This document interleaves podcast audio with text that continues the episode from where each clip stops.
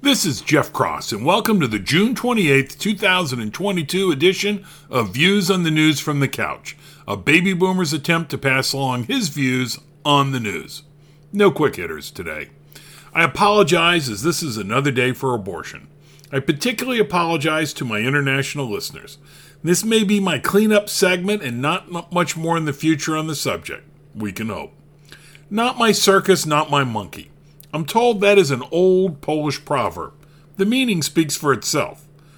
I don't believe Supreme Court Justice Alito is Polish, but maybe you heard the Polish proverb, not my circus, not my monkey. I thought of this proverb when I read the Supreme Court decision. Others said the opinion was outrageous. How dare the Supreme Court decide on abortion? Those who are outraged that the Supreme Court would weigh in on abortion have a shared view on abortion with Justice Alito and the Supreme Court justices in the majority. They ruled, not my circus, not my monkey. The key sentence in the decision was mentioned yesterday, and let's go over it again. Quote, held, the Constitution does not confer a right to abortion. Roe and Casey are overruled. The authority to regulate abortion is returned to the people and their elected representatives. Not my circus, not my monkey. I think the various opinions are a decent read, though admittedly I skim them.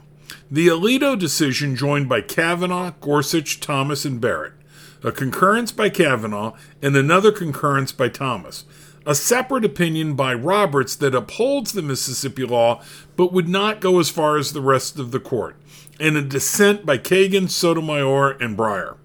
Again, I only skimmed them. All were thoughtful and informative. I linked the actual decision, the concurrences, and the dissent. A few points. Alito's main opinion makes a strong case that abortion just was not a right embedded in the Constitution and that the Supreme Court should bow out of the abortion issue. That is Supreme Court speak for not my circus, not my monkey. Alito said that four of the nine justices in the 1990s Planned Parenthood versus Casey case wanted to overturn Roe and that a fifth judge might have had reservations about whether the Constitution protects a right to abortion. He said the other five justices in two separate groups saved Roe via stare decisis precedents. Alito said they did not use the stare decisis analysis, they just kind of said it. He did the analysis and said Roe had to go. The de- decision says abortion proponents, quote, contend that no half measures are available and that we must either reaffirm or overrule Roe and Casey. End quote. Oops. Kavanaugh said, quote, the Constitution does not grant the nine unelected members of the court the unilateral authority to rewrite the Constitution to create new rights and liberties based on our own moral or policy views, end quote.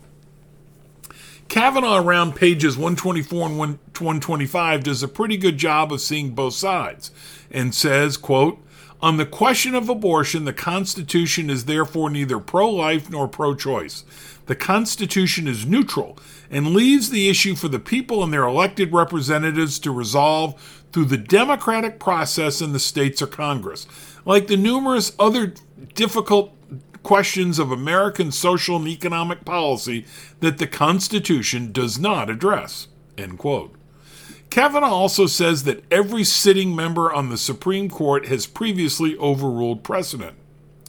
Roberts said, quote, both the court's opinion and the dissent display a relentless freedom from doubt on the legal issue that I cannot share, end quote.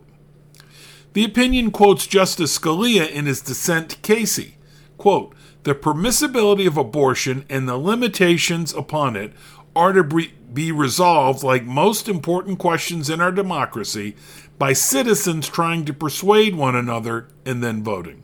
End quote.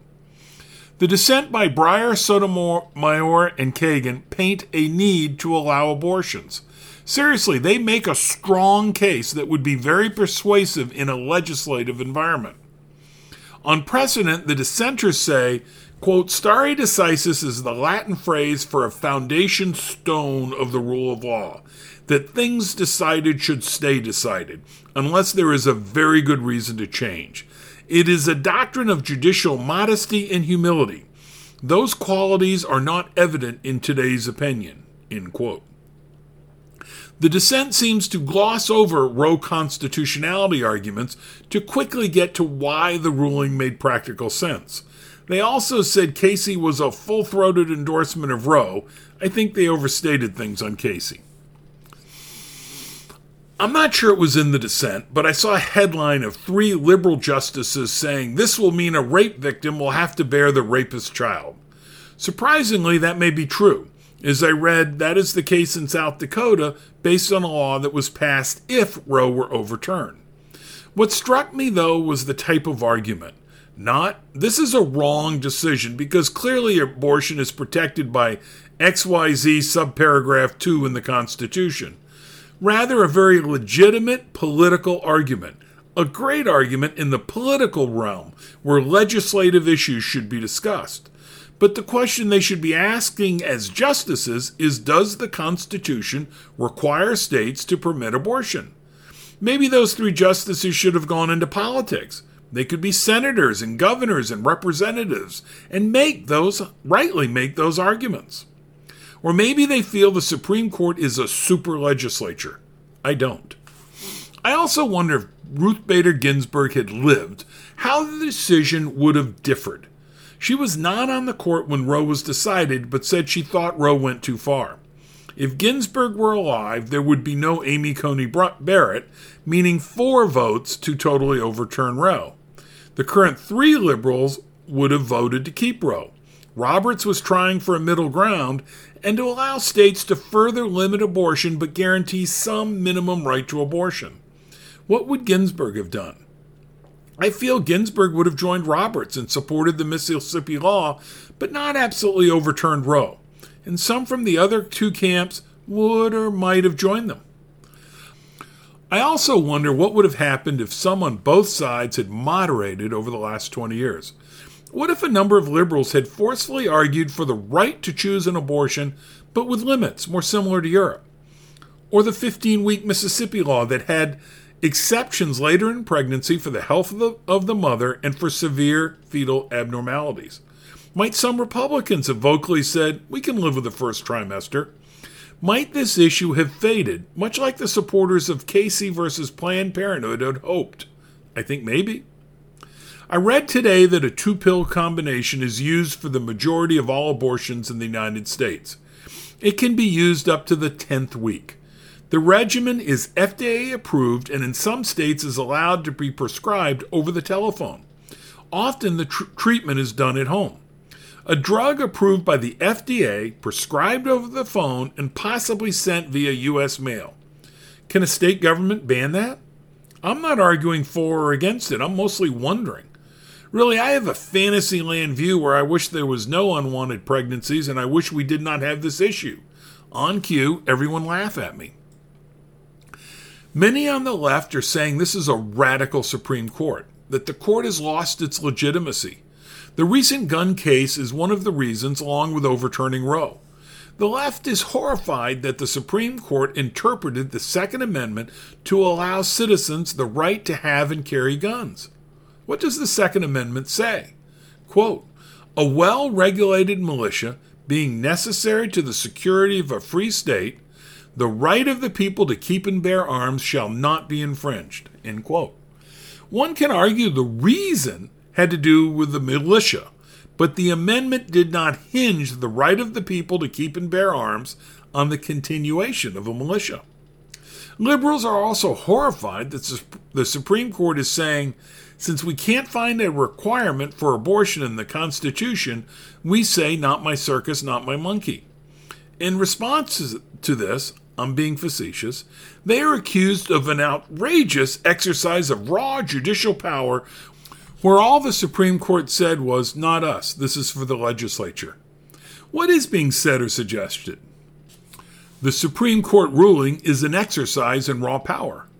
Congressman Maxine Waters said, To hell with the Supreme Court. We will defy them. I heard on The View that women will die if they have an ectopic pregnancy because doctors won't be allowed to remove the fetus. Folks, if you hear crap like that, change the channel. Don't be less misled, it's just to scare you. Pro life groups are being attacked. talk of canceling the filibuster to try to pass a law requiring states to allow abortions. I don't think Congress can require that. Pack the court with more justices so a liberal majority can be assured. Impeach some of the sitting justices.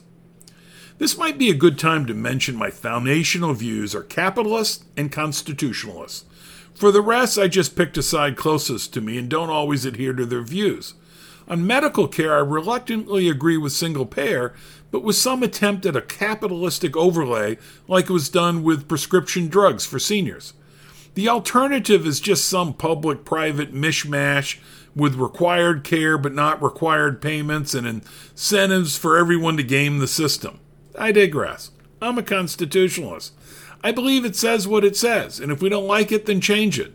To do otherwise is to say there are no rules and the majority can rule. The biggest argument by liberals for not overturning Roe is they say Roe is a precedent. Some even said super duper precedent, though I think the meaning of super duper is better understood by watching the movie Chitty Chitty Bang Bang.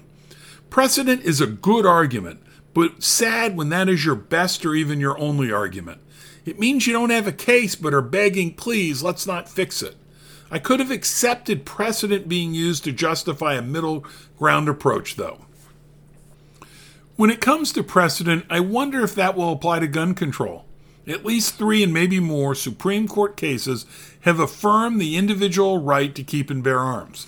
If liberals get control of the Supreme Court, will they say, We'd like to overrule those, but we can't because of precedent? I don't think so. I also don't know how they deal with the very clear language of the Constitution.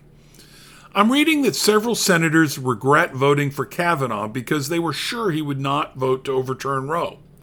Think about that. A president's choice for Supreme Court justice, who is definitely qualified, should not be approved if they insist on following the law and, like in the case of Roe, says not our job. The issue is up to the legislatures. Let me repeat some say a justice should not be approved if in the future they would follow the Constitution and say this is not up to us, it is for the legislature. If that is the standard for a Republican nominee, should a Republican led Congress ever vote to confirm a Democratic nominee, given the Republican standard would be a strict adherence to the Constitution? And that is a very reasonable standard. Would any of the sitting liberal nominees have been approved? No, not by that standard. In times like these, we need to return to home base. Where is the center? What are the rules? Trump was rightfully criticized for asking Pence to violate the Constitution on January 6. Sitting members of Congress calling the court illegitimate, for the court to be packed, justices to be impeached, the Supreme Court to be defied, are also wrong. Rioting over this issue is wrong. Yelling is good. Maybe stupid, but good. Thanks for listening to Views on the News from the Couch. Please share.